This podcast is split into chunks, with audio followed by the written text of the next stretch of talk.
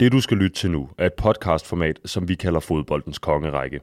Det er produceret af Mediano Media som et led i vores samarbejde med Podimo.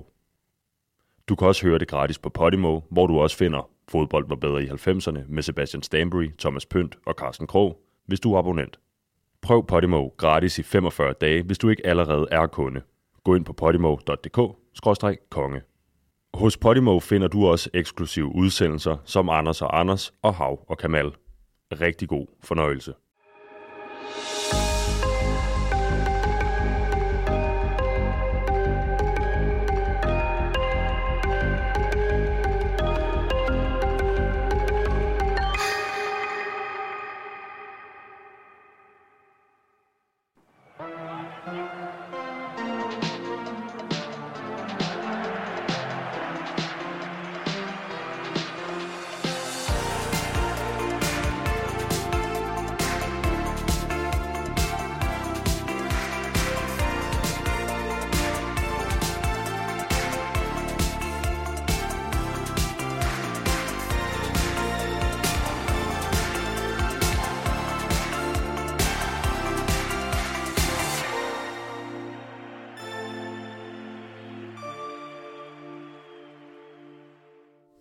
Anela, har du tal på, hvor mange gode aftener du har brugt i selskab med Paolo Maldini?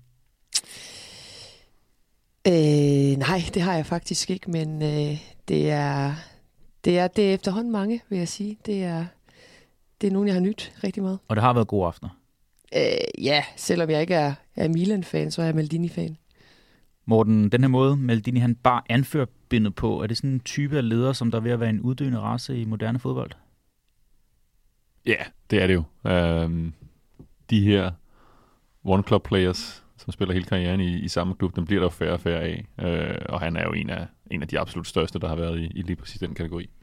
Ja, og Sebastian, vi skal tale om en mand med fem Champions League-titler i skabet i dag. Øh, bør vores nuværende konge i kongerækken her, Ronaldinho, frygte for sin plads øh, til sidst i udsendelsen? Ja. Kort og præcist. Det er, som vi kender dig. Og med det, velkommen til et nyt afsnit af Fodboldens Kongerække her på Podimo. Mit navn er Kenneth Hansen, og jeg har i dag selskab af Sebastian Stanbury, Morten Blindved og Arnela Mominovic. Arnela, også et særligt velkommen til dig. Mange tak. Debutant i kongerækken. Jeg har glædet mig. Har du fået lyttet med? Ja, ja, det har jeg. Så jeg har, Har du været- ekstra, ekstra meget. Har du været nogenlunde enig i vores valg indtil nu? Sebastian og jeg, vi lagde jo op, at der nok vil komme en shitstorm i sidste uge på baggrund af vores valg og placering af Fernando Hierro, men øh, mig bekendt, Sebastian, har der været nogenlunde stille. Altså, jeg, jeg har seriøst tænkt rigtig, rigtig meget på det. Jeg tænkt, hvad, det ene øjeblik har jeg tænkt, det er så rigtigt. Hvor, hvor er vi kloge? Og den har jeg tænkt, hvad fanden, hvad fanden er vi i gang i? Men jeg har ikke rigtig hørt det der. Altså, vi, shitstormen er ikke kommet. Premier League shitstorm er ikke kommet endnu. Og Jeg vi tror, har jeg, jeg, lyttet tror lige, I må lige forklare lytterne, hvor var de placeret ham? Vi placerede ham som nummer to Ja. foran Dennis Bergkamp og Paul Scholes. Og så frygtede vi jo for, at øh, PL... Jeg, jeg er ikke typen, der giver shitstorms, men jeg vil sige, at jeg havde ikke sat ham som nummer to. Nej, Jeg tror, jeg vil også sige, det er den, jeg måske har været mest i tvivl om, i forhold til dem, jeg har hørt. Men øh, ja, jeg tror også, altså Sebastian sidder med et stort smil på nu. Jeg tror også, at vi, vi endte med at, at gøre det lidt bare for at gøre det. Uh, ikke bare for at gøre det, men vi gjorde det også lidt hen ad det. Også for at lave en pointe at det skulle ikke være angriberen som nummer et, og den offensive midtbanespiller som nummer to, og øh, midtbanespilleren som nummer tre, og så forsvarsspilleren som nummer fire. Og fordi han har et, et fremragende CV, Fernando Hierro. Men det er jo ikke en Fernando Hierro-udsendelse, vi skal lave i dag. Og hvor skulle der så være plads til målmændene i hele taget, Jamen, når vi det- når jeg- dertil, jeg slet hvis vi skal have noget med? Nej. Nej, og du siger det også, Sebastian, vi skal jo tale om øh, Milan-legenden Paolo Maldini, der ud over sit øh, flotte fodboldspil også blev lidt af et mode- og stilikon. Det kan være, at vi når til det. Skal vi lige hurtigt... Øh, ej, skal vi tage en øh, personlig erindring? Du siger, Anela, du er ikke Milan-fan, og måske heller ikke Paolo Maldini-fan, men alligevel en, der Åh, har... oh, Nå, no, oh, oh, oh. Jeg er kæmpestor Paolo Maldini-fan, men han har jo altid spillet øh, på et hold, som, som jeg som sådan ikke holdt med. Øh, han har også spillet en, en del kampe mod det hold, som jeg holder med, Bayern München. Så der var nogle gange, hvor, hvor jeg da, var da lidt ked af det som, som ung, øh, fordi han var så god, og fordi Milan var god. Jeg tror faktisk, det billede, jeg har valgt til øh, artiklen, der leder den her udsendelse, det er et billede, hvor de slog Bayern München ud i en kvartfinal i Champions League. Du siger, de har haft nogle møder her, men en personlig erindring om, om Paolo Maldini har I noget af det? Nej, det tror jeg faktisk ikke, jeg har. Og det handler jo selvfølgelig om den, der, om den alder, som vi, øh, vi, render, vi render rundt med. Men han er, jo, han er jo den der, der altid var der. Altså, han var der, da jeg begyndte at se fodbold øh, i det har nok været i slutningen af 80'erne. Øh, der var han allerede en del af Milan-holdet. Han var der i, i alle de teenageår, hvor man så en hel masse fodbold. Han var der, da jeg begyndte at arbejde som journalist og begyndte at beskæftige mig professionelt med fodbold. Altså, han har været der hele vejen, øh, og, og det er jo sådan det, der for mig altså er det væsentlige ved, ved, ved Paolo Maldini. Altså Milans storhedstid, den er lige med Paolo Maldini. Altså man kan næsten, man kan næsten, de er nærmest identiske, øh, de her epoker, de, de, har haft, de har haft sammen, og det, det synes jeg, det der, det der gør, at han skiller sig, skiller sig så meget ud. Ikke? Der har jeg færre af de der enkelstående øjeblikke, som man kunne finde en hel masse med Ronaldinho eller med Dennis Bergkamp, med, med de her detaljer, de, de har præsteret. Dem har vi jo ikke på, på samme måde med Paolo Maldini. Noget, du ikke kommentere om? Nogle landskampe måske? Kommentere? Nej, det, det, tror jeg ikke. Det tror jeg egentlig ikke, jeg gjorde. Øh, så, har jeg, så har jeg i hvert fald fortrængt det. Det er jo i og for sig også en præstation i forhold til, hvor mange år han har været med, og hvor mange år du også har været med. Skal vi øh, løbe en blå bog igennem, Paolo Maldini, lige oprids øh, lidt, så lytterne kan blive lidt klogere på, hvem han egentlig er. Han øh, blev født den 26. juni 68 i Milano. Han er derfor 54 år gammel i dag, og spillede, som øh, Morten også var inde på, som one-club-player hele sin karriere i AC Milan, hvor hans far Cesare også spillede, og øh, for et par år siden så debuterede hans ene søn, Daniel, også for de rødsorte. Det kan vi måske komme tilbage til lidt senere. Der ligger en ganske unik historie omkring det. Han debuterede som øh, 16 år i, jeg har skrevet 86, det var i 85, mig bekendt, øh, og stoppede først i 2009, og derfor altså et par 20 år på øh, topplan nogenlunde. Han nåede øh, 901 kamp i øh, Milan-trøjen, vandt syv mesterskaber, en pokaltitel og fem gange Champions League. To af dem hed så øh, Europakoppen for mesterhold dengang. På landsholdsplan der noterede han sig for 126 kampe, fik syv slutrunder og bar anførbindet i 75 af de her kampe. Han var med til at tabe to finaler og øh, også to semifinaler med de azurblå. Og det er måske også noget, vi kommer tilbage til den her tid på landsholdet. Så blev han nummer to. En kåring som årets fodboldspiller i 95, træer ved Ballon det år afstemningen i 94 og 2003. Det er alligevel også noget med ni års mellemrum, og så stadigvæk blive træer i den her afstemning her. Det var en masse ting, vi fik øh, listet op omkring Paolo Maldini. Hvad hæfter jeg ved? Champions League-titlerne. Uh, vil jeg sige, som, som noget af det første, nu skal vi heldigvis lave en hel udsendelse, som vi kan komme forbi det hele, men at der er jo kun to spillere, der har vundet fem Champions League-titler, uden at være forbi Real Madrid på et tidspunkt. Og det er Billy Costa Curta og, øh, og Paolo Maldini. Og som, som Morten siger, i al den tid Milan var gode fra slutningen af 80'erne og, og til, til og med nullerne, jamen så var Paolo Maldini der. Og, og det der med, at han var... Han har spillet otte finaler som rekord sammen med Gento også for, for Real Madrid. Øh, og var anfører for sin klub, da de vandt i, i 2007, som den ældste anfører for et vindende hold nogensinde. Altså han var bare, han var så langtidsholdbar på, på så højt et plan, fordi han var med til, det kan man jo se ved, at han vinder Europa kom for mesterhold i 89 og Champions League i 2007, ikke? 18 ja. år senere. Det er en helt særlig spiller, som, som var god meget, meget, meget længe. Siger det noget om Paolo Maldini, at han har vundet fem titler, men du siger også, at han var i otte finaler i Champions League, så han tabte på tre af dem, at det er noget af det, han hæfter sig mest ved, når han skal sådan, øh, opsummere sin karriere, at ja, ja, jeg vandt fem, men jeg tabte også tre finaler. Ja, men det er jo en risiko, når man med, er med så meget. mindre man spiller i Real Madrid. Altså, så, øh, så, så, så, så, kommer man også til at tabe. Han har jo også, jeg så ham, han selv har beskrevet sig selv som en af de største tabere nogensinde. Mm. Fordi han har tabt de der finaler, og fordi han har tabt VM, og fordi han aldrig fik en landsholdstitel og sådan noget. Det kan han jo gøre med et glimt i øjet, fordi han så har et medaljeskab derhjemme, så man skal bruge to fløje i et, det er sikkert prangende hus i, øh, i Milano til at, til at fylde ud. Altså, så, så, så, så hvis man spiller rigtig, rigtig meget og rigtig længe, så er der også en risiko for, at man taber meget. Og han har stadigvæk vundet mere, end han har tabt. Altså, han har vundet flere finaler. Han har tabt som, som Milan spiller i Champions League, for eksempel. Så, så øh, en stor taber med en endnu større vinder. Jeg prøver at tænke, altså, hvor, hvor uvirkeligt det egentlig er. Altså otte finaler. Altså, da han, var, da han spiller den i 1995, så spiller han sin femte Europacup-final. Der er han 26 år gammel.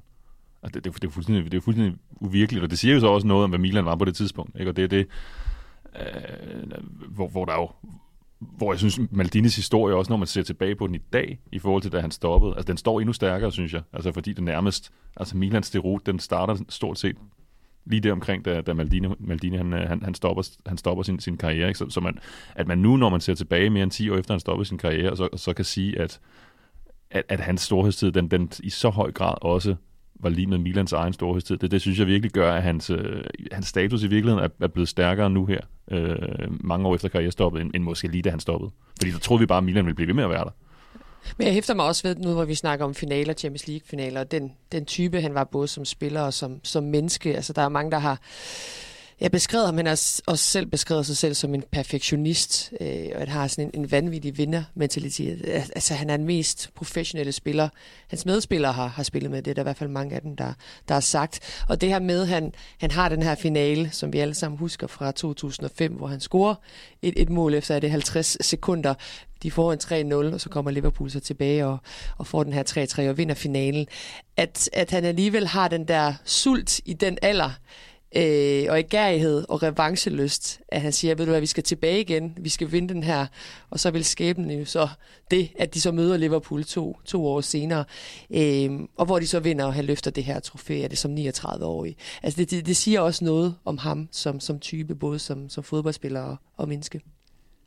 Og det her, du nævner, Morten, med... Øh, nej, lad os prøve at hoppe til noget andet. Særligt kendetegn ved ham. Øh, jeg har sad sådan lidt i går, om han var var han en kunstner eller en forsvarsspiller på fodboldbanen? Han fordi han blev også fremhævet ja, for, sin, vel, fordi... for sin elegance også. Jamen, han kommer jo fra et land som, som opfatter Cardinaccio, men det var, det var som om, han løfter ligesom forsvarsspillet på, på et helt andet niveau. Det her med, at det kunne også være yndefuldt. Altså, det kunne også være kreativt. Øh, så, så det, det er jo også det, han blev kendt for fra nærmest, nærmest første dag, da han kom, kom på det her Milan-hold, at man kunne godt forsvare flot Øh, og det gjorde han jo på, på mange forskellige måder, kan man sige. Jamen så også synes jeg, at, at det her med, at det netop ikke var... Altså, at det var netop forsvarsspil i sig selv, der var smukt. Ikke? Altså, det var ikke det her med, at han var den moderne, den der, der kunne, kunne føre bolden frem, eller alt det, man, man har lægget så meget væk på i dag. Altså, det var, det var netop det, han kunne, den der måde, han, altså ved at, at time sine indgreb, altså, så kunne han helt tiden stå det rigtige sted på det rigtige tidspunkt, pille bolden fra modstanderen. Altså det, det, var så, det, det var så klogt. Han var altid foran i tanker og handling i forhold til de modstandere, han, han, han stod overfor. Ikke? Og det var, vel, det var vel altså på den måde var han jo lidt et ikon. Altså han var jo sådan et forsvarsikon i virkeligheden. Øh, altså for hvor, hvor, hvor flot, hvor elegant det kunne være. Ikke? Og han så også havde udseendet med sig, så han også ligesom fik, fik den der side. Øh, det, det var i hvert fald med til at give ham sådan der en, en, en meget speciel status øh, i, i fodbolden på, på det tidspunkt, hvor, ja, hvor han kom frem i slutningen af 80'erne og starten af 90'erne her. Han, øh, han ser, man ser ham jo ofte stadigvæk citeret for det der med, at hvis jeg, har, hvis jeg er nødt til at takle, så har jeg allerede lavet en fejl. Mm. Og jeg kan ikke finde, hvornår han nogensinde specifikt har sagt det. Det kan godt være sådan en, der lige er blevet twistet en lille smule. Det ved jeg ikke. Det har du jo med, det der med. Øh, og... Hvad vi snakkede om med, ja. Paul Scholes til sin tid. Men er det ikke så Alex Ferguson, der har sagt, jo. at Maldini har sagt det? Ja, han har i hvert fald sagt, at han, uh, Ferguson, det var Alex Fergusons favoritmodstander hos alle hold, han har, har spillet imod for, for, som Manchester United-manager. Og han har også sagt det der med, at han, har, øh, han sad og så en hel kamp med Paolo Maldini, hvor han ikke taklede en eneste gang, fordi han var så forudseende og øh, fordi han ikke behøvede at gøre det, før det var, før det var absolut nødvendigt. Men samtidig, så var Maldini jo en fremragende ja. takler.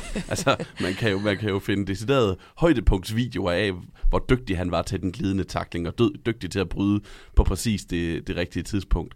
Og, og det er jo det, der ligesom bringer frem til, at han var jo en komplet forsvarsspiller. Fordi han, kombineret det der med, at vi ser med mange, eller vi, vi fremhæver mange forsvarsspillere for, at de er intelligente og placerer sig det rigtige sted, og, øh, og hele tiden er, er, er foran modstanderne i, i tanke og handling. Men samtidig så kunne han jo altså også det dirty business. Altså han kunne jo godt gå ned og takle. Han kunne godt øh, markere en, øh, en, en, en dygtig angriber ud af spil i kraft af sin fysik og hvad der ligesom var nødvendigt. I, i mine øjne er han en komplet forsvarsspiller med, med, med stort F. Altså som Morten er inde på, han, han, øh, han, han var dygtig til at forsvare, samtidig med, at så kunne han jo faktisk også godt danne. Han kan jo godt spille med bolden, han kan jo godt score mål en gang. kunne også tage de der raids, da ja. han var lidt yngre ja. på Ja, det synes jeg jo heller ikke, man skal glemme, altså, mm. altså, fordi han var en, en fantastisk forsvarsspiller med stort F, men han og fantastisk også atlet det der. også, ikke? Fantastisk atlet, mm. altså jeg tror, at det er hans, hans far, der siger, uh, Giuseppe Maldini, han siger, at når de lavede de her sprinttest uh, i Milan, jamen så var han altid den første, altså både på 50, 70 og 100 meter, fordi han var en fremragende atlet, og ikke bare øh, fodboldspiller. Det, det ser man jo også i nogle af de klip og nogle af de kampe, man, man så med ham fra, fra de yngre dage, at øh, altså, det var nogle raids, han lavede øh, op ad banen, og han var jo også en type, der gik ind i banen, fordi han var jo, han, han var jo egentlig højrefodet, højrebenet. Øh, men som ung, så, øh, så lærte han så også at bruge venstrebenet. Det, det kom ham, ham jo så til gode, da der åbnede sig en plads på venstre bak på, på Milans hold. Så det her med, han kunne også det her frem, at han var spilintelligent nok til at kunne, kunne være med i nogle, i nogle øh, positioner på banen, som en normal vensterbak på det tidspunkt ikke, øh, ikke var. Jeg kan huske, at jeg læste noget om en gang, at lige ved siden af San Siro ligger der jo sådan en øh, galop heste ridebane, og der var mange i hans yngre år, der jokede med, at holdkammeraterne sagde til ham, at han skulle derhen og træne i dag, og ikke inde på fodboldbanen, fordi at han var så atletisk, og det, det her galophest, som de fremhævede. Jeg faldt også over, jeg sad, og, jeg sad og grinede lidt for mig selv på Twitter den anden dag, hvor jeg faldt over et tweet for Uniteds højreback Aaron Wan-Bissaka, der sagde for et par år siden, at øh, hvis han kunne få 10 taklinger i en kamp, øh, så ville det være øh, altså noget, som han ville huske, øh, og han ville gå efter at få så mange taklinger, og så var der sådan et, et billede af Maldini, der var sådan sidder lidt og, og rynket lidt på brynene, så sådan at, at det var en anden måde at opfatte spillet på det her. Det var ikke taklingerne, der betød noget for ham, det var måden at læse spillet på, som det også var, var hans øh, ypperste, øh, Paolo Maldini. Og så synes jeg, så bliver han jo også, altså med noget af det, du fremhæver også, Niel, at han, han bliver også billedet på det her, altså hele den kultur, der kendetegnede det her store Milan-hold. Ikke? Altså et af, at de havde fantastisk gode spillere, det var, det var et, altså et vidunderligt fodboldhold i rigtig, rigtig mange år, ikke? Men, men hele vejen igennem, så alle de historier, de fortællinger, der kom der, der fra Milanello, det var også, at det var en, måske den, den, i de år den, den stærkeste kultur, der var, der var i international fodbold. Ikke? Altså bygget op om den her stamme af stærke italienske primært defensive spillere, som ligesom sørgede for, at der var, der var styr på tingene, der var en professionel tilgang, der var også en meget øh, meget familiær, øh, familiær stemning i den, i den her klub, og i hvert fald altid, man, man, man hørte den her gang. Ikke? Og der Maldini med de her, han havde ved sin side, som jo også var nogle fantastisk stærke karakterer, altså der blev han også ligesom billedet på, hvad, hvad Milan egentlig var. Altså kig på, kig på Paolo Maldini, og så vidste du lidt, hvad Milan egentlig stod for i rigtig, rigtig mange år. Og fortæller det noget om, at vi nævnte den her Milan, er der begyndte måske lige i slutningen af 80'erne, da Arrigo Sacchi kom ind, Berlusconi overtager klubben og redder dem for konkurs. Men det var også en tid, hvor at, det taler I meget om i jeres andet øh, program over på Podimo med fodbold bedre 90'erne, at CA var meget stærk i slutningen af 80'erne, hele vejen op igennem 90'erne.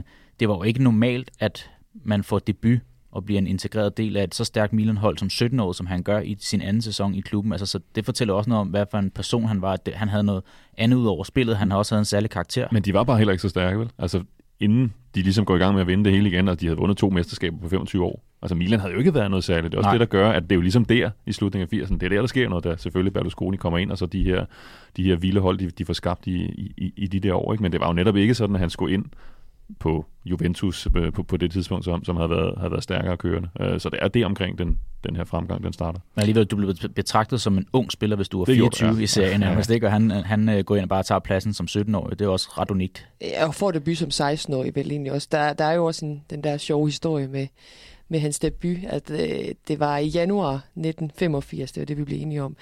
Øhm, og der, der var altså ret koldt i Udine i, i Norditalien, hvor, øh, hvor de skulle spille den her kamp, og, og han startede jo så på bænken. Øhm, en, en minus 13 grader og, og lidt sne og lidt is på, på banen, og unge, unge Maldini, der, der var ret grøn i, i det professionelle miljø, han, øh, han har altså ikke lige taget de rigtige støvler med til, Nej, til det, det her isglatte terræn. Og da han så skulle komme ind i, øh, i pausen, eller efter pausen, øh, da der kom en skade til, øh, til, til, til højre bakken i, i den kamp, jamen, så, så fandt han hurtigt ud af, at han ikke havde de rigtige støvler, men der var Ray Wilkins så øh, en, en god holdkammerat, så han lånte ham hans, øh, hans støvler, men de var bare to størrelser for små.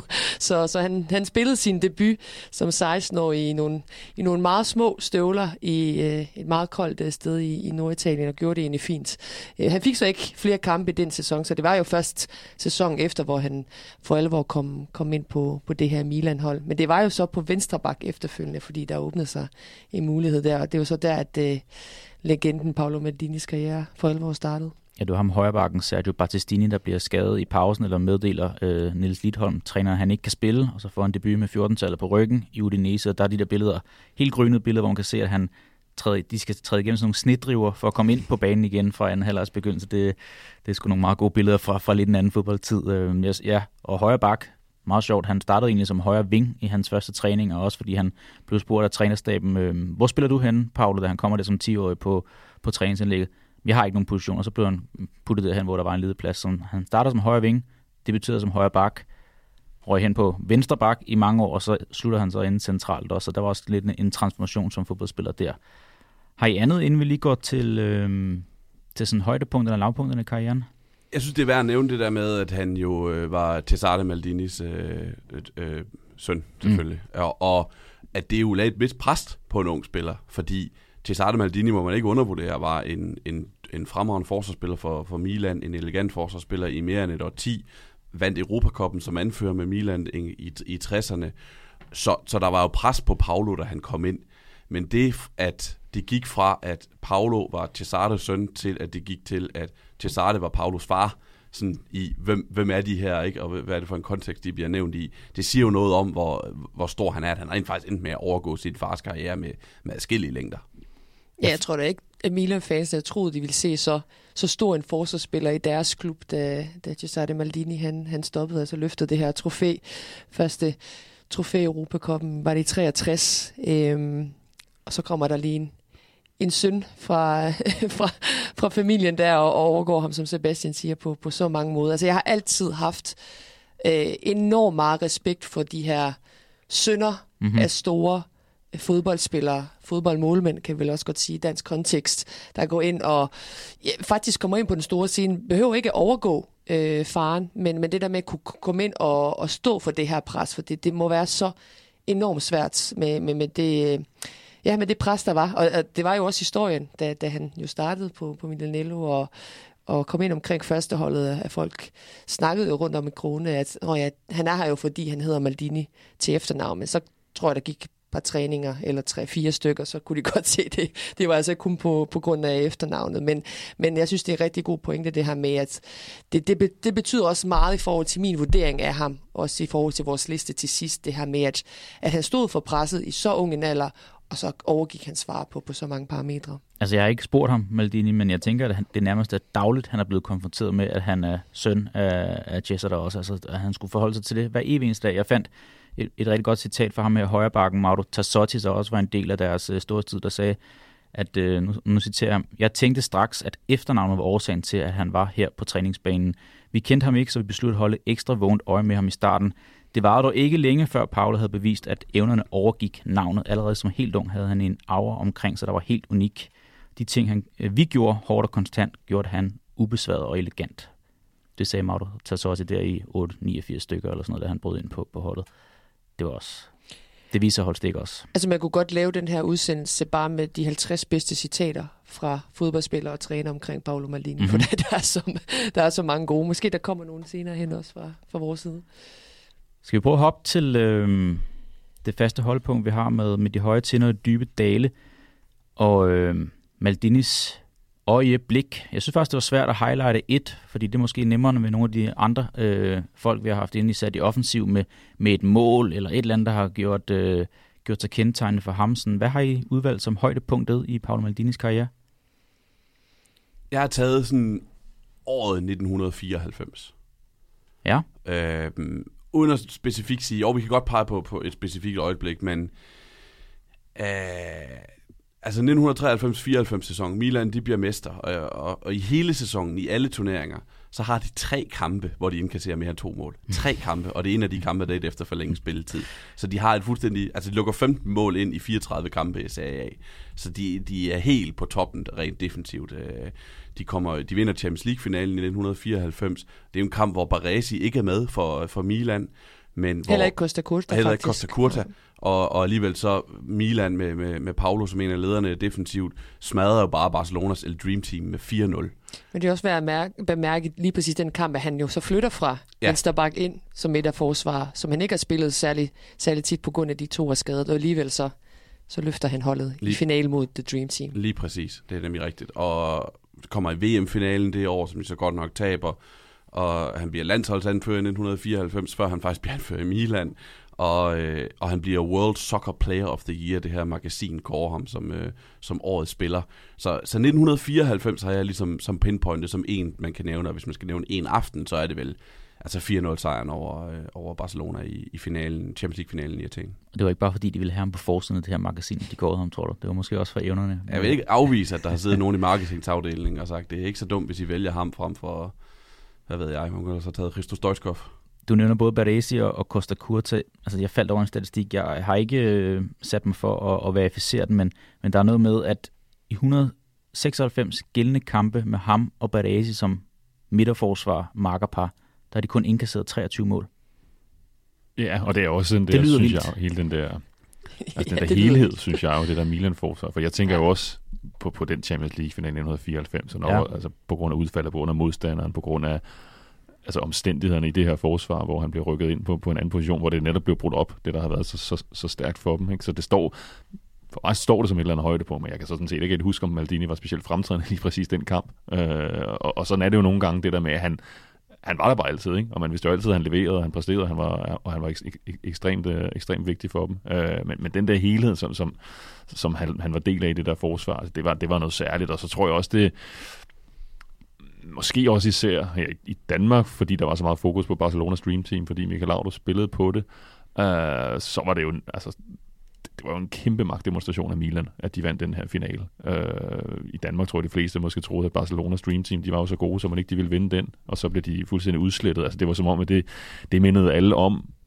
at der var altså ikke kun Barcelonas Dream Team i de der år, der var altså også det der hold i Italien, som var lige så suverænt i italiensk fodbold, øh, mere suverænt i virkeligheden. De, de, de var jo mere suveræne på vejen mod deres mesterskab, end Barcelona var. Øh, så det løftede hele det der Milan-hold øh, med Maldini som nøglefigur højere op der er jo også andre højdepunkter i, i Champions League, hvis man skal gå videre, eller faktisk øh, tilbage i, i 1989, hvor, mm. øh, hvor han også er med i, i den her legendariske kamp mod, øh, mod Real Madrid, altså det her store hold med, med Hugo Sanchez og Utregenio og, og så videre. Der er altså, mange, der det, kalder det den perfekte fodboldkamp, som Milan spiller.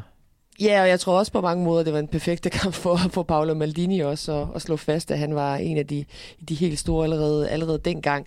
Øh, det, der var ikke mange, der troede, at de, de kunne have slået øh, Real Madrid, og i hvert fald ikke på, på den måde, som de gjorde. De gik jo så også videre i finalen og, og vandt over øh, Bukarest. Så, så den, den, den står vel også som et, et stort højdepunkt, men øh, jeg kunne sådan læse mig lidt frem til, at hvis du spørger Paolo Maldini selv, øh, så, så vil han faktisk mene, at det er finalen i 2003, der er hans største højdepunkt faktisk i, i karrieren, fordi at han øh, han formåede at, at forblive på toppen, øh, og formåede at, ja, og, og udfordre sig selv som, som fodboldspiller, og faktisk også udvikle sig selv. Og, og han mente selv, at den sæson, han har der, både i Serie A og Champions League, at det er hans bedste sæson nogensinde, fordi han mente selv, at han spillede nogle rigtig, rigtig gode kampe. Så, så, så det, det er også en af dem, jeg kan huske. Altså også noget, hvor vi snakker om om vores, øh, om vores egen eller her i, i, den her, i, den her, i dagens podcast, jamen det er jo nok den finale, jeg husker bedst med, med Paolo Maldini. Øh, og det var også der, hvor jeg,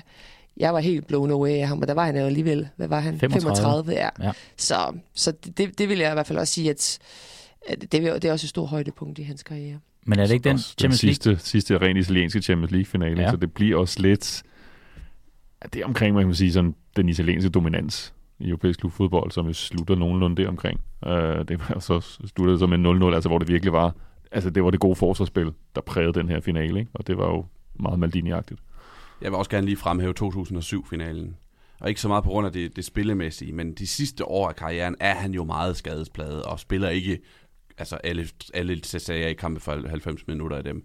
Og han har jo store skadesproblemer øh, i, i, i foråret øh, 2007 og er reelt nok for skadet til at spille den her finale mod Liverpool i, i Athen. I Athen, ligesom i Øvrigt, hvor de spillede også i, i 94. Øhm, han tager så mange piller, at han så, så meget smertestillende, smertestillende, at han ikke kan huske, hvis du spørger ham i dag om kampen, så kan han ikke huske den, fordi han var reelt helt væk. Øh, og bliver opereret lige efter finalen, og vågner op, og skal sådan, vandt vi egentlig kampen? Ja, vi vandt også, ikke? Så, så han, er, han er langt væk på det her tidspunkt, og og jeg husker det jo heller ikke som om, at Milan bare styrede den her kamp. Jeg husker heller ikke sådan en, en, en finale, hvor det bare var en øh, defensiv magtpræstation, fordi Liverpool var faktisk i særlig starten af kampen og dominerende og kom frem til rigtig mange muligheder, som jeg, som jeg husker det i den her finale. Så det er ikke fordi, at han var sådan på, på rent spillemæssigt på toppen af karrieren, men for mig er det fighteren Maldini.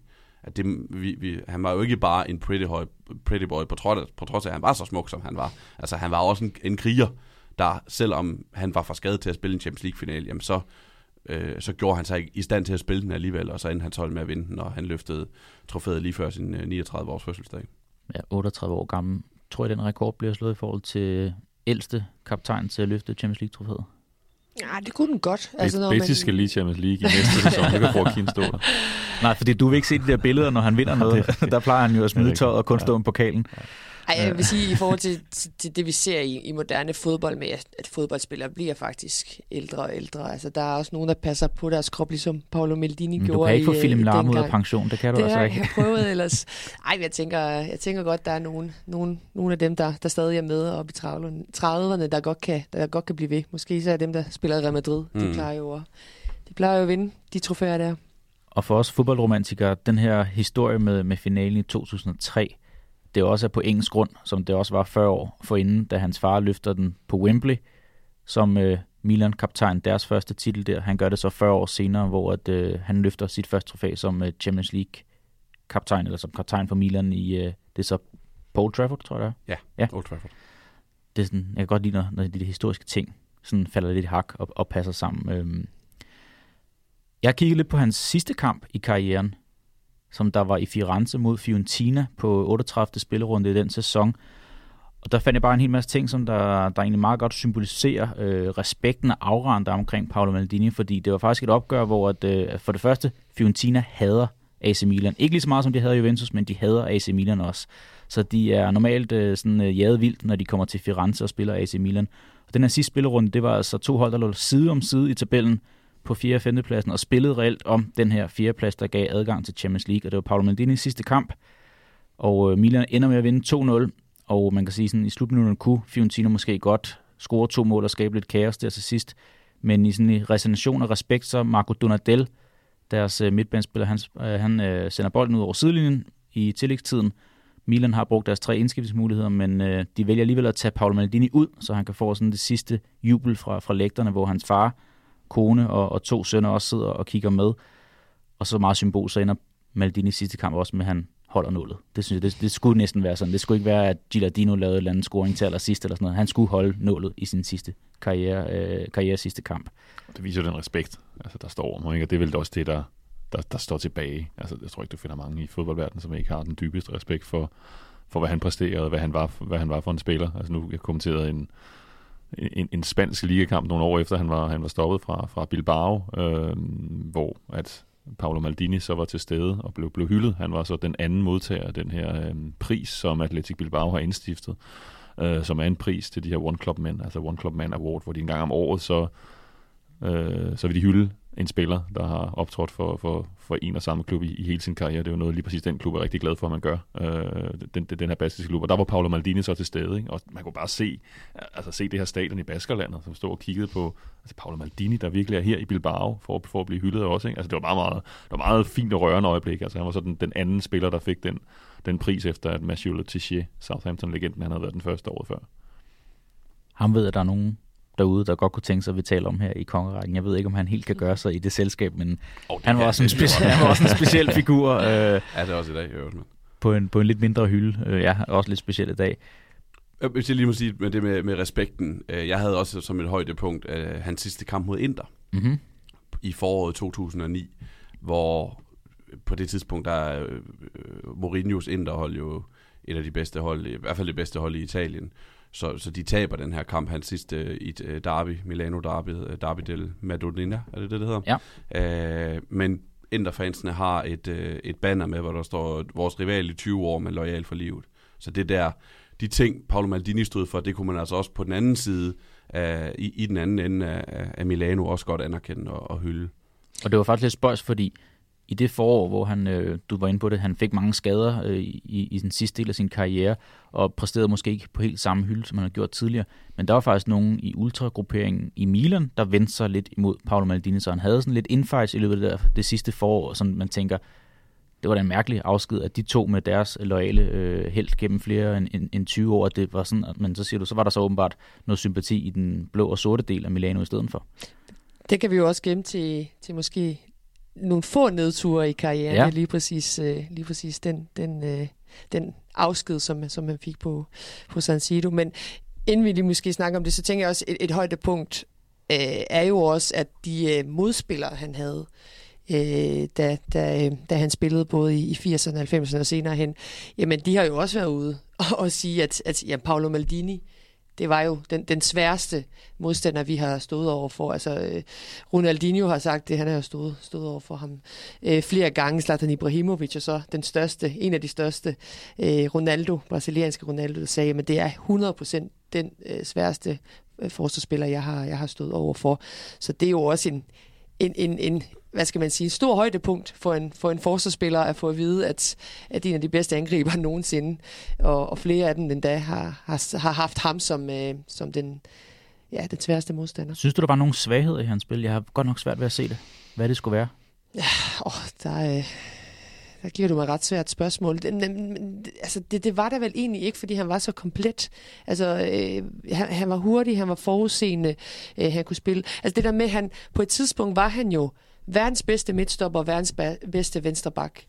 Det, samtidig. Det, på samme tid. Mm-hmm. Øh, og det, det synes jeg bare siger, siger så meget øh, om, omkring Paolo Maldini, og hvorfor det er, at vi sidder og snakker om ham i, i kongerækken, og nok kan afsløre, at han, han i hvert fald kommer i top 2 i, i dag, når vi skal, når vi skal sende ham op på, på kaminen. Så, så, så det her med, at ja, han, han, han fik øh, redefinerede forsvarsspillet i Italien, men, men gjorde det så på den måde, at han også blev verdens bedste på to pladser, og, og, og i min bog og i mange andres bog nok verdens bedste vensterbak nogensinde.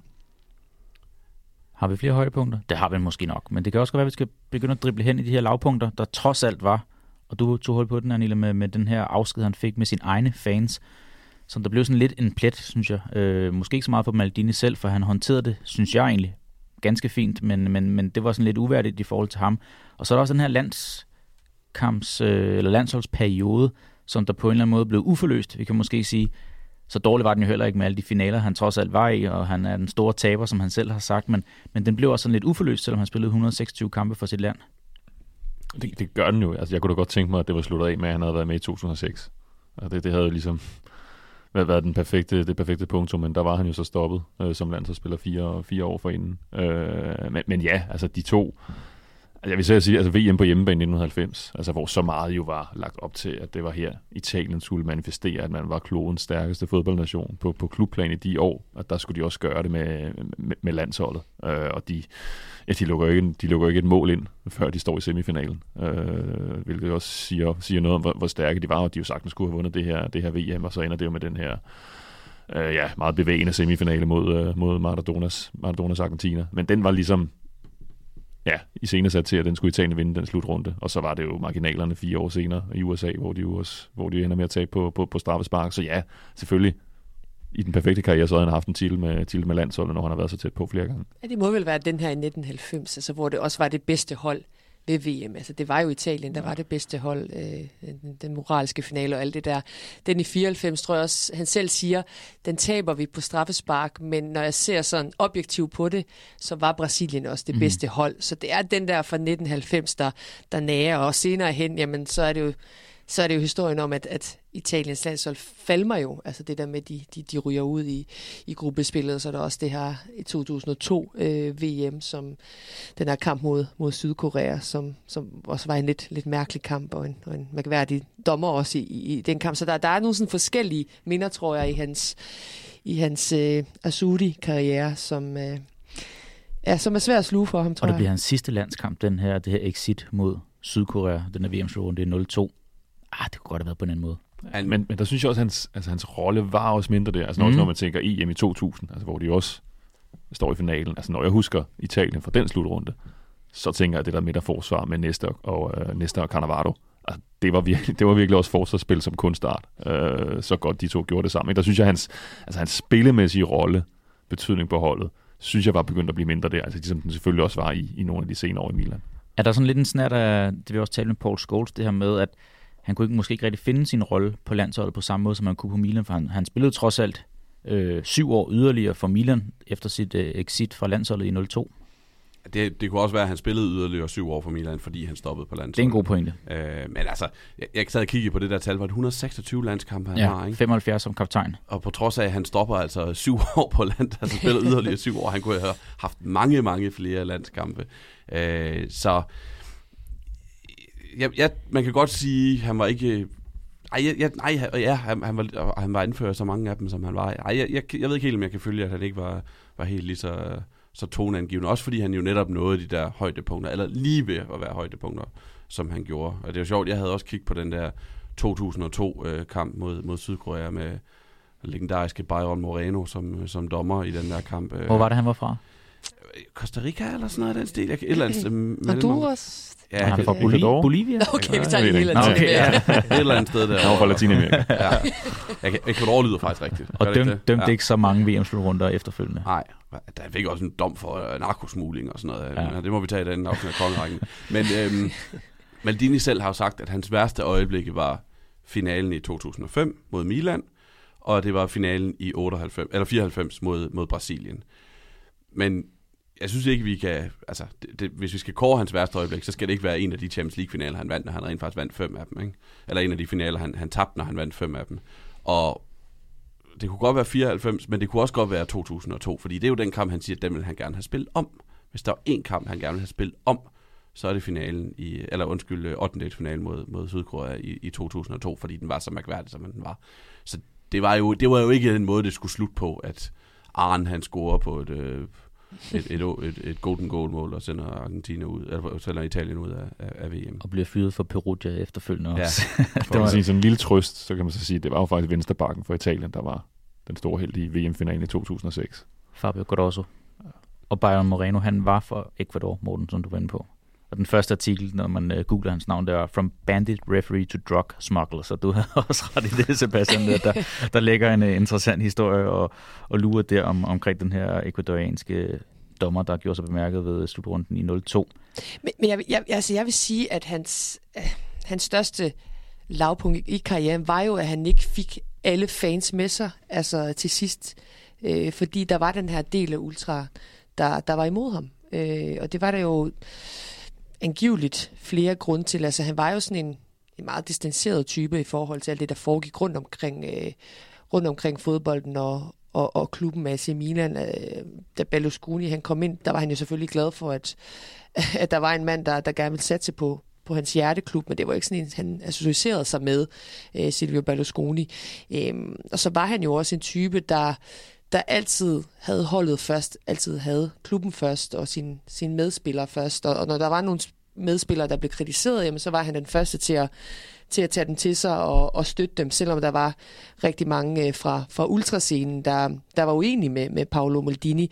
Øh, og der, der var også en, en kamp i, jeg tror det var helt tilbage i 1994-95 sæsonen, hvor, øh, hvor, hvor der var en kamp mod Parma, der blev, der blev afbrudt på grund af, at der var nogle Milan-fans, altså ultras, der, der smed nogle ting ud på, ud på banen. Øh, og der var han jo ude som den første at kritisere øh, Milan-fansene i, i medierne, og det, det, det glemte de altså ikke, de her ultras.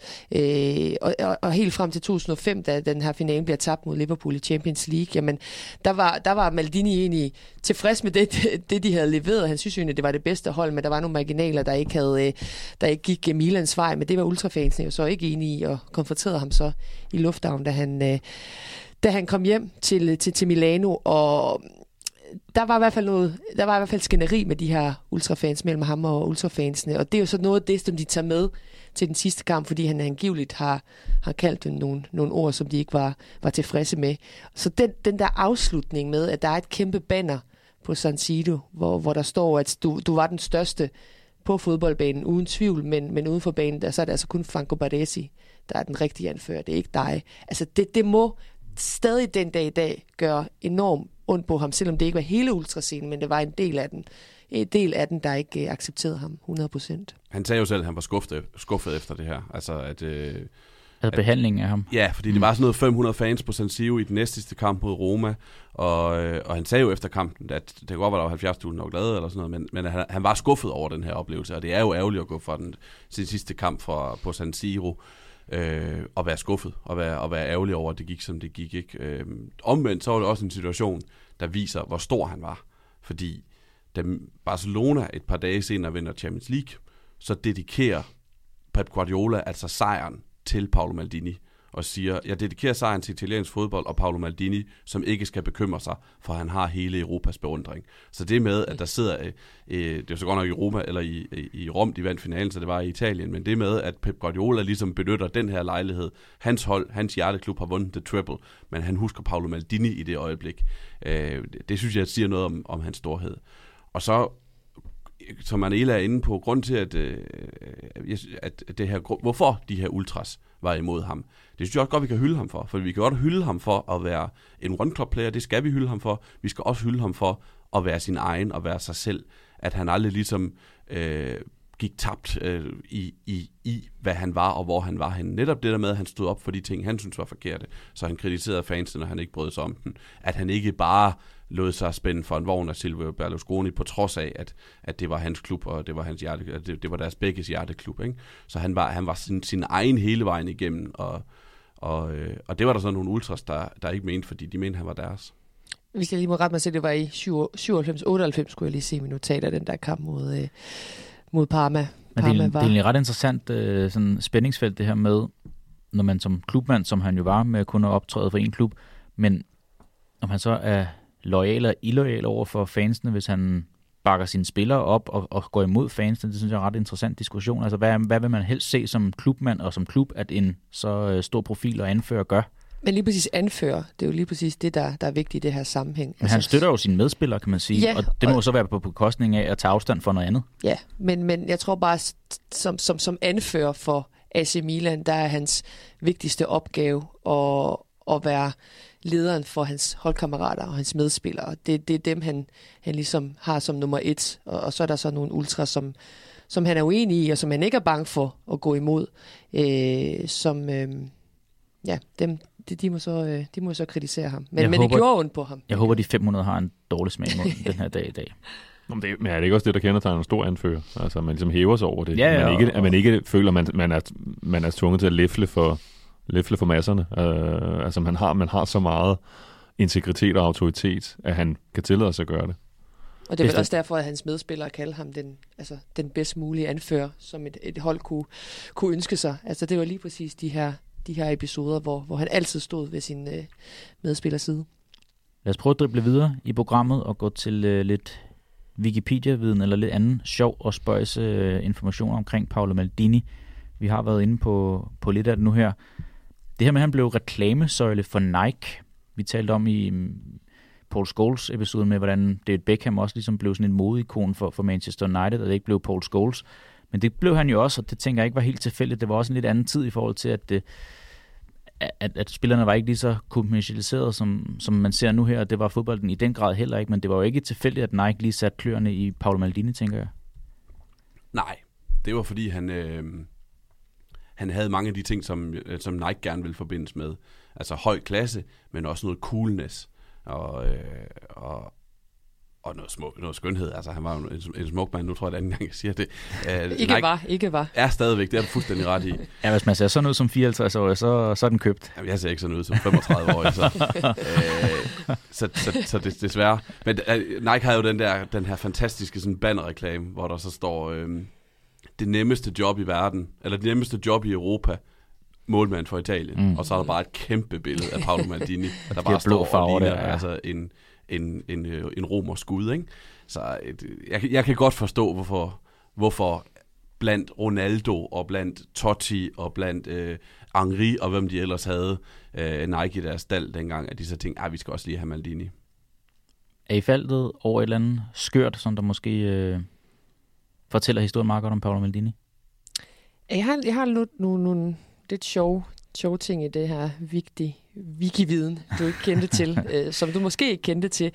Øh, det her med Ballon d'Or, øh, den, den vinder han jo. Den vinder han jo ikke, men, men er også nomineret og, og kommer på, på anden og tredje pladsen. Men han er jo faktisk den spiller med øh, tredje, mest, tredje flest nomineringer efter Ronaldo og Messi. Mm-hmm. Og det synes jeg også siger noget om, om selvom han ikke vinder den, så viser det også, hvor, hvor fantastisk en fodboldspiller var, og hvor god han egentlig var. Og som forsvarsspiller at få så mange nomineringer, og så lige efter de to, de to der, som, som har domineret fodbolden de sidste 15, 15 års tid, øh, det, det synes jeg, det siger rigtig meget. Det er nok ikke et helt skævt bud, at han havde fået den i 94, hvis de havde vundet den der straffesparkskonkurrence. Altså så havde han stået med, med både VM-titlen og, og Champions League i en sæson, hvor han i det hele taget var på, på, på sit højeste. Det er en god pointe. Kan I huske... Må jeg lige komme ind ja, endnu ja, ja. nu, nu, bare lige lidt Balkan ind i, ind yes. i det her. Øh, altså, Cesare, Cesare Maldini, hans, hans far er jo fra øh, Trieste-området, som mm-hmm. er øh, nord, Norditalien, lidt, lidt, lidt vest på mod Slovenien. Øh, og navnet Maldini er jo egentlig slovensk. Øh, det er, det, altså, helt tilbage, i flere generationer tilbage, jamen så, da Maldini-familien kom, kom til Italien, så, så hed de faktisk Maldin, som er et slovensk efternavn. Og i 1920'erne, der skulle øh, der bestemte så i Italien, at alt skulle italieniseres, hvis der er et ord, der hedder det. Og der skulle man sætte nogle italienske endelser på, og derfor endte de jo så med at hedde Maldini. Så bare lige lidt Balkan ind i Paolo Maldini øh, hyldespodcasten, det er altid, altid lidt godt. Det er en god ting. Og rigtig god viden, det var jeg overhovedet ikke klar over. Øhm, kan I huske Madonna? Ikke Maradona, men Madonna. Åh, oh, det kan vi nok godt. Ja. Ja. Det, det kan være, at øh, lidt yngre øh, lytter måske ikke kender til det her pop-ikon fra... Ja, hun var også med, hun var med lige så længe som Maldini rent faktisk var. Men hun, har, hun afholdt en koncert i Italien i begyndelsen af 90'erne, og så øh, blev hun spurgt ind til, hvem hun fandt øh, som den mest attraktive mand i hele verden. Og der sagde hun, øh, jeg har en liste øh, her, top 3, og der er kun et navn på listen, det er Paolo Maldini. Smukke Åh, Paolo. Smukke Paolo, det sagde var, hun. det, det var noget af en invitation. Og så øh, til den efterfølgende kamp, jeg tror faktisk, det var inden hun nåede afholdt koncerten, hun var åbenbart i, i, øh, i Italien nogle dage der, der blev Paolo Maldini for, forholdt sig til det her med, at, øh, at du er altså nummer et på Madonnas liste, og så sagde han, nå, hun er ikke, hun er ikke engang på min liste, så hendes navn er ikke på min liste, så øh, videre i teksten, og han var jo også, øh, har jo et, et længere forhold med, med hans øh, nuværende kone og de her sønner, de har. Og så faldt jeg også bare lige over den her kamp fra 2021, hvor øh, hans søn, Daniel, bliver indskiftet i det 91. eller 81. 20 minut mod Juventus, og øh, så når Maldini familien med øh, farmand og Paolo, og Daniel er altså op på 1000 seriekampe til sammen. Det er vildt, der. Det er rigtig vildt. Det er helt vildt.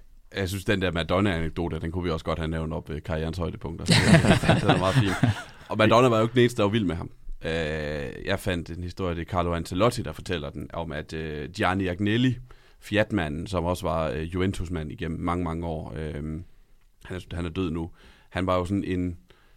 Han var, Maldini var den ene defensive spiller, som han ville have til, til Juventus. Han var sådan en rigtig italiensk øh, øh, fodboldbaron, øh, en, en drømmer og en romantiker, som vil have den ene eller den anden offensive spiller til, øh, til, til Juventus. Men den ene defensive spiller, som han drømte om at købe til sit Juventus-hold, det var altså Paolo Maldini, og det lykkedes så bekendt ikke.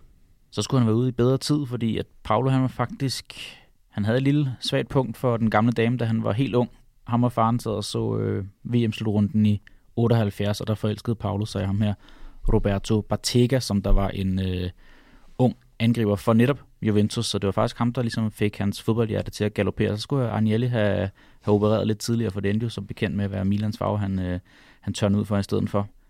Har vi andet med det her kuriøse viden? Ja, de, altså, de fleste er jo nok bekendt med, at han er tilbage i Milan, men jeg synes i hvert fald, det er en vigtig pointe, øh, at, han, at han nu er tilbage og spiller en vigtig rolle som, som, som sportsdirektør i, i klubben, og at man netop kunne se ham på tribunen og også juble stort, da hans søn Daniel scorede sit første mål i en kamp, i en kamp mod, mod Spezia. Altså jeg synes, det, det er meget passende, at Milan har været så langt nede i en bølgedal i årene efter Maldinis afsked, og at de så endelig kom tilbage på toppen igen og vandt mesterskabet i sidste sæson for første gang i mange år, der, der spillede han også en rolle for, for, for, for klubben. Altså, det synes jeg, det hører sig til, at der skal være en? Maldini, som, øh, som er i Milan og spiller en rolle. Tror du det er tilfældigt, eller kan vi tillægge noget af den her vinder-DNA, som gennemsyder klubben, da han nu, var er vi der? altså, nu er vi jo journalister, så vi kan jo godt lide at sovse de her fortællinger ind i noget symbolik og noget, noget, noget betydning. Øh, jeg tror i hvert fald, det er meget vigtigt for Milan. Noget af det, han stod for, det han repræsenterede, den der ånd, den der kultur, der var. Mm. og som var med til at gøre Milan til et, det, et af de stærkeste hold i Europa i en periode på 20-25 år. Altså, det, den handlede i hvert fald også om noget af den mentalitet og den ånd og den kultur, som Paolo Maldini han, han stod for. Øh, så så det, det tror jeg i hvert fald er, er en væsentlig ting for, for Milan, hvis de skal konkurrere, at de, øh, at de ligesom har den med sig. Og han sagde jo nej til Milan flere gange i det her job, som måske ikke det job, han har nu, men, men tidligere ville de måske have ham mere som, som øh, galionsfigur og, og øjenfyld. Og det sagde han jo nej til, fordi han ikke kunne se sig selv i det projekt, som der var ved at blive bygget Ja, op det er jo der. det. Altså hele Milans, altså, det er jo en anden historie med alt, hvad der er sket i Milan øh, siden Berlusconi og ejerskifter og store, store problemer og en, på et tidspunkt en frygt for, at Milan var sådan definitivt hægtet af i, øh, i toppen af europæisk fodbold. Altså nu har de jo selvfølgelig taget nogle store, nogle, nogle store, store, store skridt tilbage. Øh, men, men det er i hvert fald, altså jeg har det jo sådan, med, altså Milan skal ikke bare være sådan et eller andet miskmask af store spillere, der er købt udefra. Altså, der, der skal være den der, ikke? Fordi jeg voksede op med Milan som holdet, som havde den der bagkæde med, med Baresi, Costa Curta, Maldini og Tassotti, ikke? Altså, der, der skulle være noget, noget sjæl og noget hjerte i den, i den, her, i den her klub, ikke? Og det, det vil i hvert fald det vil smerte mig lidt, hvis Milan blev sådan en lidt ligegyldig størrelse, hvor, man, hvor den ikke adskilte sig fra andre klubber. Ja, det er vel først 10 år efter, at han stopper, at han siger ja til et job i Milan uden for, uden for banen. Og det siger jo også noget om det, om, om den person, han er, om de værdier, han har, at, at han ikke vil han ikke vil bruge som den her grænsefigur i Milan, hvis han ikke troede på projektet. Altså, han, han vil hjertens gerne vente og, og spille lidt tennis øh, og bokse lidt, øh, i stedet for at, øh, at, at, bruge sin, øh, at bruge sin tid på det. Det er jo også en, en lille, en lille wiki-vidne. Han er åbenbart et kæmpe boksefan også, øh, og, og holder sig i form ved, ved at bokse lidt ved siden af. Og det kan man også, Men også der, godt se. der er ikke nogen, der nænder at ramme ham i ansigtet, men det var spoleret det kan, ansigt du, kan der. ikke komme, du kan ikke komme til Nej, det er nok, der, det er nok derfor. Jeg tænker også, det må, det må betyde noget for Simon Kjær. Altså, altså, stå der, ikke? Og så ser ham bossen derop. Altså, det er ham der. Altså, det må, det, det må gøre noget ved en følelse for at spille for AC Milan, at man ligesom kan se et af de største ikoner i klubbens historie. Han sidder altså lige deroppe, ikke? Øh, og altså, når, når Simon Kjær spiller en, en god kamp nede i forsvar, og lige får et klap på skulderen af Maldini et anerkendende nik, ikke? Altså, det må man da tage til sig på en anden måde, end hvis det var en eller anden tilfældig forretningsmand, der, der sad. Men Det er også derfor, journalistisk sludderleg, altså jeg, jeg, jeg tillægger det altså større værdi, at han er en del af den sportslige ledelse nu her. Han har fået den her vinderkultur, den her DNA ind i klubben igen, på en eller anden vis. Det, det, Det- gør jeg også, altså fordi Mm. de, har, de har jo spurgt ham sandsynligvis hver dag, siden han stoppede med at spille fodbold. Ja. Men han er jo lige så intelligent uden på banen, som han var på banen, fordi han sagde jo nej, fordi han ikke synes det var et godt projekt. Altså det var ikke det, var ikke det rigtige. Milan var ikke i den rigtige retning, derfor vil han ikke være en del af den. Så kom han tilbage på et tidspunkt og, og var med til at gøre det til en, til en del af det, da han ligesom synes, at det bevægede sig i den rigtige retning. Så jeg, jeg tror ikke, det er tilfældigt. Han er dygtig til sit arbejde, ligesom han var inde på banen. Lad os prøve at hoppe en tur i tidsmaskinen. Nu talte du, Anela, om øh, tennis for et øjeblik siden. Vi har jo lige fået øh, Roger Federer, der har, ind, eller, der har sat øh, punktum for sin karriere. Han nævnte jo også noget med det her med, at øh, han har set nogle af de billeder med Paolo Maldini, der spillede tennis i bare overkrop, og han sagde, han ligner godt en, der kunne spille på ATP-turen, øh, Paolo Maldini. Det, det blev det trods alt ikke til. Og han øh, nåede jo at spille helt frem som, øh, som 41-årig på fodboldbanen, men han vil nok ikke kunne gøre sig i moderne fodbold nu her, men øh, findes der typer som Paolo Maldini i fodbolden er nu 2022? Nej, det, det, det kan jeg simpelthen ikke se. Også fordi han var så unik øh, i den måde, som, som han spillede på. Det her med, at vi også snakkede om tidligere, han, han var verdens bedste på to positioner. Øh, og plus han var så komplet, som han var. Altså, han, det var ikke bare... Ja, det var ikke bare én ting, han, han var fremragende til. Det var jo det var jo alle de ting, som du skal have som, som forsvarsspiller, at han, at han scorede 10 ud af 10. Og det, det har jeg bare svært ved at, at finde nogle, nogle spillere i, i, i dagens fodboldverden, der, der har det også. Man taler meget om en komplet forsvarsspiller. Altså, der var han jo langt hen ad vejen, så det er måske der, at det er de andre, der gør sig i moderne fodbold nu her, de falder på, at, at han, de har ikke hele pakken, selvom de måske godt kan, kan vinge nogle af de andre ting af, som Maldini han kunne. Ja, og så, så falder de på, at de skal alle mulige andre ting. Altså som, som Morten sagde som det første til, at Paolo Maldini, han var forsvarsspiller, og han var først og fremmest god til at være forsvarsspiller, fordi han forsvarede. Og i dag, det har Baldini jo også øh, selv sagt, at der, der, findes, der er ikke gode forsvarsspillere længere, længere, fordi det handler ikke om at forsvare, det handler om, at så skal de være gode til at sætte spillet i gang, eller gode til at komme frem af banen som, som bakker, eller hvad det måtte være. Ikke? Så det der med, at du har en forsvarsspiller, som er en af verdens absolut bedste fodboldspillere i det hele taget, på grund af det, han kan bagud og ikke fremad, det, det bliver altså sjældnere og sjældnere. Øh, og når, når Paolo selv siger det, så synes jeg, vi, vi må hæfte os med det også. Han sagde det faktisk så sent som i, i den her uge, man tabte til, til Napoli 1-2, og, og hver gang kan sætte mål, så bliver det også panoreret op på, øh, på, på de højre hylder deroppe, hvor han så sidder og tager sig lidt til hovedet. Men han siger, at vores hold kan simpelthen ikke forsvare nu her. Og det, det har måske ikke gået i, i sin tid, hvor han selv var aktiv. Men det er så også det, hvis du så skal lægge oven i det her, at han var en one-club-player. Altså, det kombineret med hans evner og, han, og hans spilstil, det er, jeg synes også, den er, den er svær, og, i hvert fald svær at finde en, der, der passer ind i, i alle kategorier. Jeg synes, jeg synes, sit spil, uden at jeg er helt overbevist om, at den, den er rigtig, så synes David Alaba har lidt af det. Mm. Altså den der med at være, altså om det er midterforsvar eller bak, det, det er lige meget, han er lige god begge steder, og ikke en, der øh, altså han, han, han, han kan det hele, men han har ikke sådan behov for at, at føre sig frem. Øh, det er ikke den der forsvarsspillertype, som vi ser, har ser flere og flere af, som, som jo hele tiden som nærmest mere bliver defineret i, hvad de kan, hvad de kan frem, frem af banen. Vi nærmer os en times optagelse nu her, og jeg har egentlig sagt øh, de sidste par gange, at vi skal afsætte mere og mere tid, når vi kommer til øh, kaminhylden og den her øh, votering af, hvor han hører til i vores øh, kongerække indtil videre. Men jeg har måske også en lille fornemmelse af, at det ikke bliver forfærdeligt svært i dag. Eller hvad? Ej, jeg prøver, jeg kigger lige lidt rundt på, øh, på Morten og, og Sebastian. Jeg tror Skal vi lige også, tage at, øh, ranglisten ind til da, indtil nu her. Ja. Vi har Ronaldinho som etter. Så fik vi placeret Fernando Hierro som nummer to i sidste uge, og så har Dennis Bergkamp på en tredje plads, og Paul Scholes er nummer fire. Det er de fire, han skal bide skære med. Ja, man skal ikke bide så hårdt jo. Nej, Altså, der, er ikke, der er ikke så meget at sige. Han skal op på, på, på førstepladsen. Verdens bedste vensterbak nogensinde. Jeg har ham også på, på førstepladsen, fordi han var ikke... Øh, da han var bedst, var han ikke øh, kun verdens bedste forsvarsspiller. Han var nok verdens bedste spiller. Altså, eller, eller han var en kandidat til at være verdens bedste spiller, på trods af, at han var, han var defensivt orienteret. Og han var det i rigtig, rigtig mange år, og han har vundet rigtig, rigtig meget. Og det har han gjort på trods af, at han ligesom kun spillede i én klub overall. Så jeg har ham også på førstepladsen. Altså, den er jo svær at diskutere imod, men jeg... Altså, i- inde i hjertet, der føler jeg mig ikke lige så sikker på det, at han skal op på førstepladsen. Altså, at han for mig personligt er større end Ronaldinho. i forhold til Ronaldinho, nej.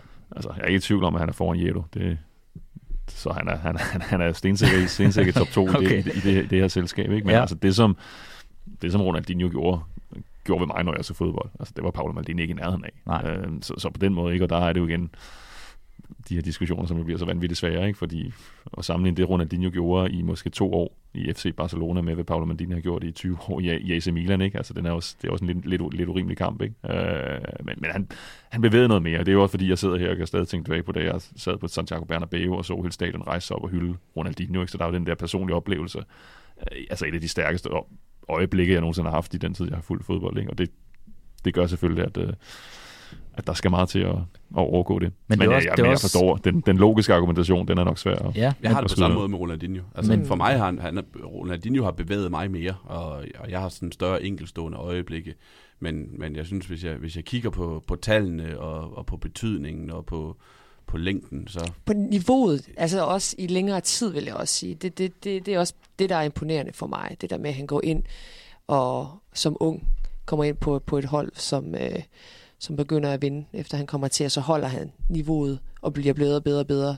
I hvor mange, mange år var det, vi sagde? Plus 20? 2-23 år, ja. ja. Det, det, det synes jeg bare, det, øhm, det gør det i hvert fald for mig, selvom jeg er enig med de to her i, at Ronaldinho er, er jo også vores tidsalders kunstner. Altså, da vi var teenager, altså det var derfor også, vi måske også forelskede os i fodbolden, og derfor er han måske lidt nære for os, øh, som er i 30'erne, men, men, men Paolo Maldini, det, jeg, jeg kan simpelthen ikke sætte ham øh, lavere end, end nummer et. glad for, den du siger, at vi er i kongerække. 30'erne. Helt ærligt. tak. Men det er, det er sjovt øh, minefelt det her, fordi det er jo nærmest, nærmest også det, der, der taler Ronaldinho op, at hans storhedstid ikke var længere, end den var. At det var så fortryllende i de der 2, 3, 4 sæsoner, eller hvad vi endte med at fastslå, det var i, i sin tid, det vi lavede afsnit 1. At det var det, og du taler også, Sebastian, altid om, han har jo det her VM-trofæ. Det har Paolo Maldini ikke. Han har så godt nok fem Champions League-titler, og et hav af, af mesterskaber også og sådan noget. Og, og også det, vi taler om hans højdepunkter. Du fremhævede en hel sæson, Sebastian. Det var jo ikke den ene kamp, og det er jo bare det der med, at det er så meget sværere at, at sætte en stor begivenhed ind for en forsvarsspiller kontra en stor begivenhed ind for en offensiv spiller med det her magiske øh, leg med bolden, som Ronaldinho havde. Jeg, jeg synes faktisk også, den er svær.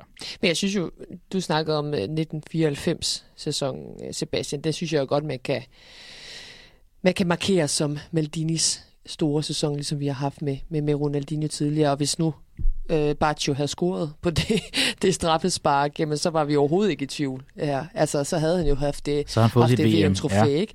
Øh, nu snakker vi om det her med de her, med, vi kunne have lavet en, en udsendelse med de bedste citater om Paolo Maldini, og nu har vi snakker om Ronaldinho, jamen så var han jo også ude at sige, at jamen, Paolo Maldini, det er Champions Leagues bedste forsvarsspiller nogensinde, og det, der var så fantastisk ved ham, det var, når han var på bolden, jamen så var han så elegant, at han lignede en midtbanespiller. Ikke? Mm. Altså det der med, at for ham var han jo heller ikke bare en fantastisk forsvarsspiller, han var også en, der, der havde visioner med bolden. Så, så når, når Ronaldinho har de her flotte citater om ham, så synes jeg da, at... Øh, Der er, jo- jeg synes, der er noget, hvad kan man sige, der går igen med Maldini i forhold til den snak, vi havde om Paul Scholes. Altså det her med, at han var så også en, en del af et hold, der vandt så vanvittigt meget.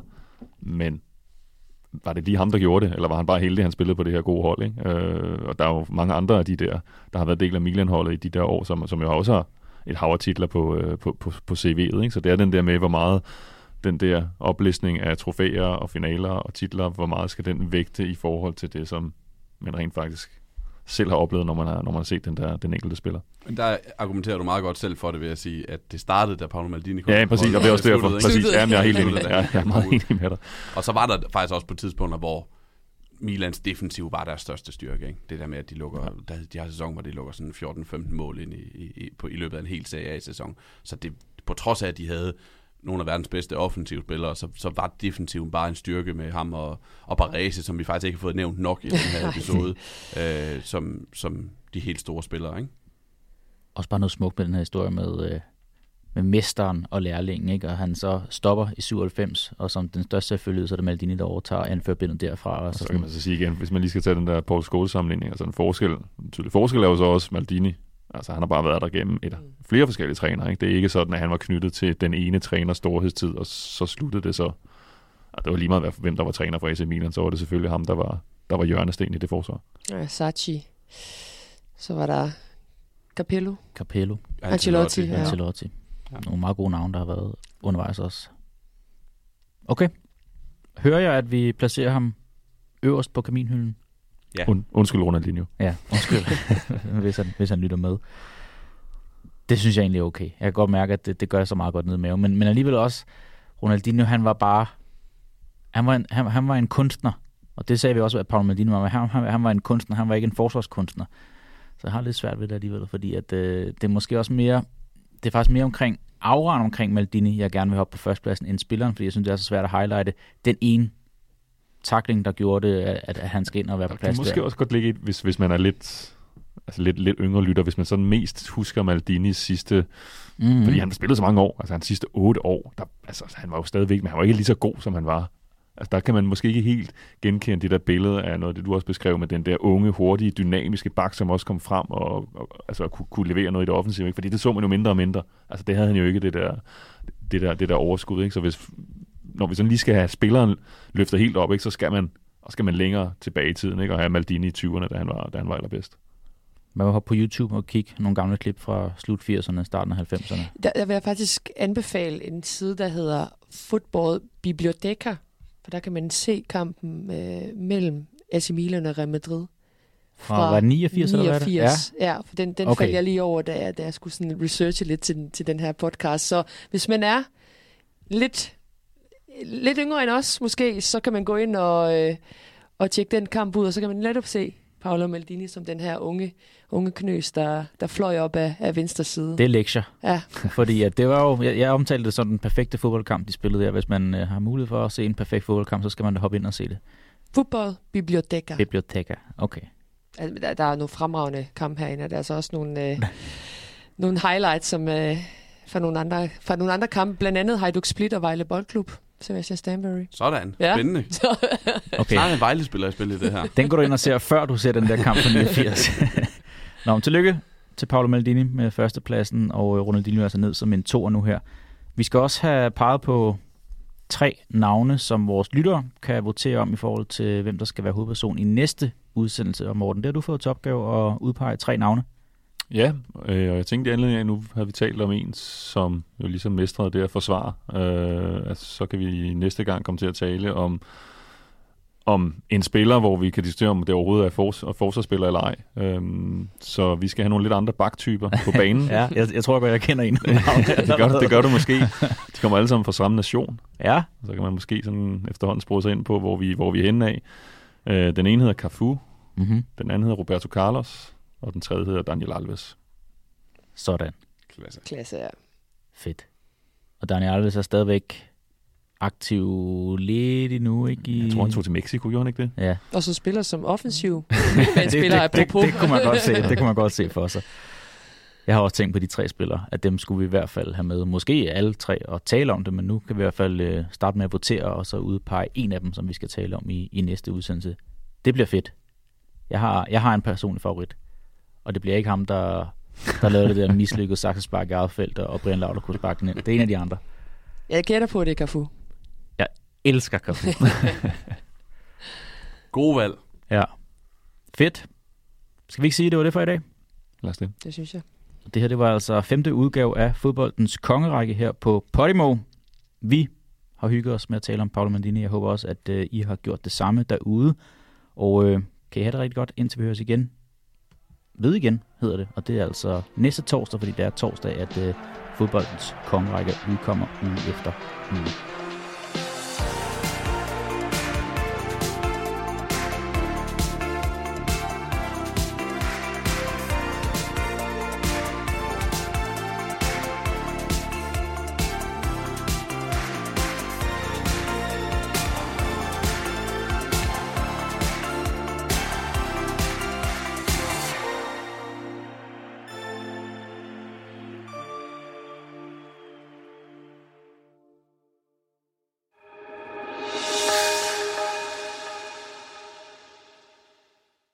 Har lyttet til Fodboldens Kongerække. Det er produceret af Mediano Media som et led i vores samarbejde med Podimo. Du kan også høre det gratis på Podimo, hvor du også kan finde Fodbold var bedre i 90'erne, hvis altså du er abonnent. Prøv Podimo gratis i 45 dage, hvis du ikke allerede er kunde. Gå ind på podimo.dk-konge. Hos Podimo finder du også eksklusive udsendelser som Her går det godt og livet ifølge Emil og Thomas. Tak fordi du har lyttet med.